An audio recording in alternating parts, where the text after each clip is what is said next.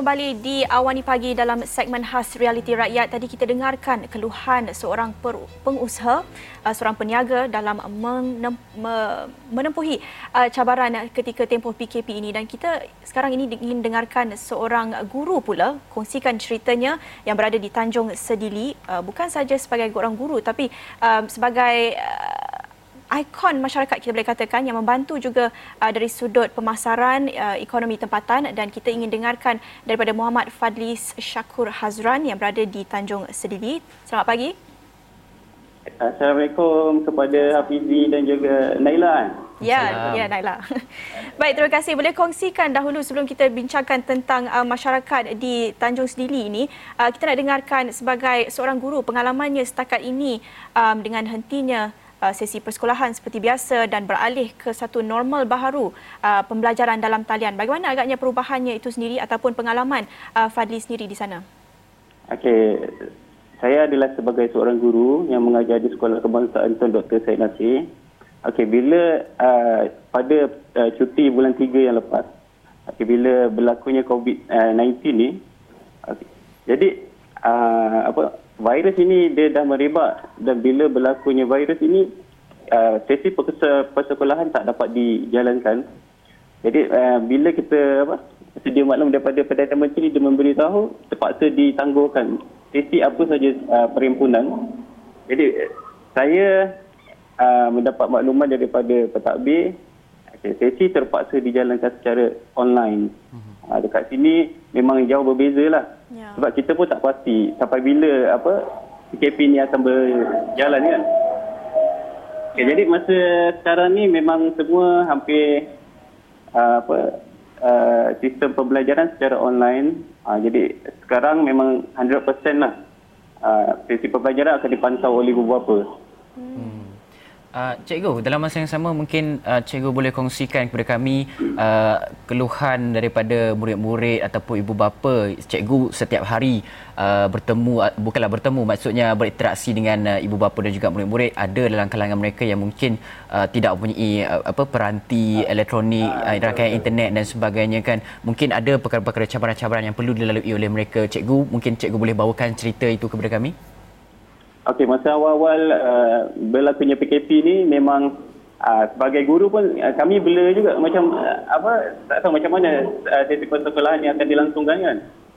Jadi bila kita terapkan dalam sistem online, jadi permasalahan yang pertama memang berlaku dari segi kemudahan daripada ibu bapa.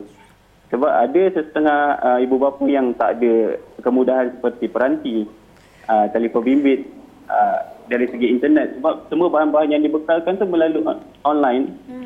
Dan ada yang ada online tapi dia tak mahir untuk menggunakan. Jadi dekat sini, tapi saya rasa bila dah berlaku dalam sebulan lebih waktu PKP ni, rasanya mungkin ada ibu bapa yang berdekatan mungkin dia berkongsikan cara penggunaan. Jadi saya rasa dalam masa tempoh sekarang ni, sebab bila saya bagi lembaran kerja dari segi dalam bentuk online, nampak respon yang feedback daripada murid nampaknya makin meningkat. Kalau mula-mula tu memang saya bagi satu kerja memang hanya beberapa orang je yang respon. Tapi bila sekarang ni hampir 80% lah yang membalas respon untuk kita buat temakan. Cikgu, saya lihat pengorbanan seorang cikgu ni umpama membakar diri, lilin yang membakar diri itu, kan. Cikgu, mungkin boleh cikgu kongsikan cabaran-cabaran yang dihadapi oleh guru. Kita nak dengar suara hati seorang guru ketika PKP ini, kerajaan minta untuk buat pembelajaran atas talian dan sebagainya. Mungkin suara hati seorang guru tu kita nak tahu apa perkara-perkara yang tersimpan di sudut hati guru tu. Okey, saya sebagai seorang guru memang rasa terkesan juga dengan bila berlakunya PKP ni, sebab sistem sesi persekolahan tak dapat dilangsungkan. Sebab sebelum berlakunya PKP ni kami dah ada program-program yang telah dirancang, macam dari segi sukan, aktiviti-aktiviti, program penitia.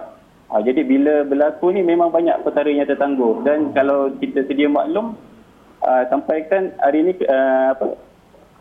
kementerian telah menetapkan bahawa UPSR dan PMR P3 pun tidak dapat dijalankan pada tahun ini. Jadi dari segi pembelajaran pula, ada guru yang sanggup, sebab saya dapat info daripada rakan, ada mana guru yang berdekatan dengan sekolah, dia sediakan bahan-bahan soft copy kepada lembaran kerja kepada murid. Jadi dia terpaksa pergi hantar ke sekolah, pergi dekat guard, dan dia akan maklumkan kepada ibu bapa supaya ibu bapa dapat pergi ke sekolah untuk ambil bahan tersebut. Jadi kalau dari segi online tu memang terus melalui handphone lah. Baik cikgu, kita juga nak cikgu kongsikan cerita aktiviti selain mengajar. Cikgu juga ada gerakkan program ataupun aktiviti-aktiviti membantu pengusaha, terutamanya nelayan di sekitar Tanjung Sedili ini untuk membantu memasarkan produk mereka. Boleh cikgu kongsikan? Okey, bila berlakunya PKP ni, okey, sebab saya ni dari dibesarkan dari keluarga berniaga. Kalau dekat Sedili ni insya-Allah lah, kalau tanya tu orang kenal sebab ayah saya seorang peniaga daripada dulu. Jadi adik-beradik saya pun ada yang berniaga restoran, ada yang berniaga ikan, ada yang berniaga inilah, kecuali abang saya seorang sebab dia jawatan di Kejora. Jadi bila berlakunya PKP ni, saya rapat dengan adik saya yang last. Lepas tu je saya tanya dengan dia, saya cakap macam mana operasi jualan ikan. Saya ingatkan sebab kalau ikutkan semua kena tutup kan. Jadi bila dapat dia maklumkan, operasi boleh dijalankan. Tapi 2 minggu awal masa PKP yang mula-mula tu, memang dia terkesan. Sebab orang mula mungkin bila berlakunya PKP ni rasa kehidupan kita terhad, tak boleh bergerak, tak boleh nak ke sana ke sini kan. Jadi jualan dia memang merosot lah. Jadi saya pun cakap dengan dia, kita kena buat sesuatu, kita cari inisiatif lain. Okey, kemudian mula-mula tu kawan, sebab rakan-rakan saya, sedia maklumnya adik saya ni peniaga ikan, dia nak dia tanya ada bekalan ikan tak untuk yang sekitar dekat kawan-kawan saya ni kan. Jadi saya inilah buat tempahan dengan adik saya. Bila dia dia bawa, jadi mungkin daripada situ nombor saya ni dia kongsi oleh rakan-rakan yang lain. Jadi bila berlaku macam tu, saya cakap dengan adik saya, kita rasanya boleh menggunakan sistem cash on delivery ataupun COD kepada customer. Kira macam kalau dulu kita beli barang, kita kena pergi ke kedai. Jadi dalam tempoh PKP ni saya rasa siapa peniaga kena berusaha untuk pergi sampai ke rumah customer. Rasanya macam tu.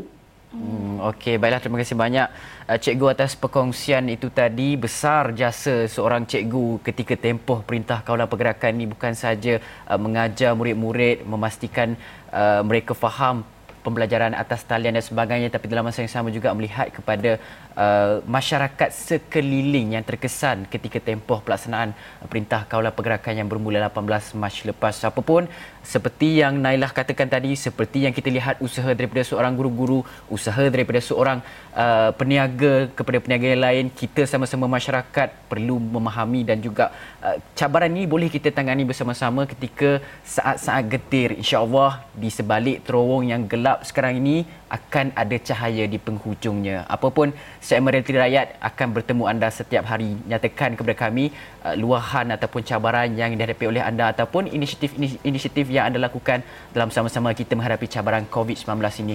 Baiklah, Setia Meri Rakyat berakhir di sini. Saya Afizah Zaman dan saya Nala Huda. Terima kasih menonton. Kita jumpa lagi.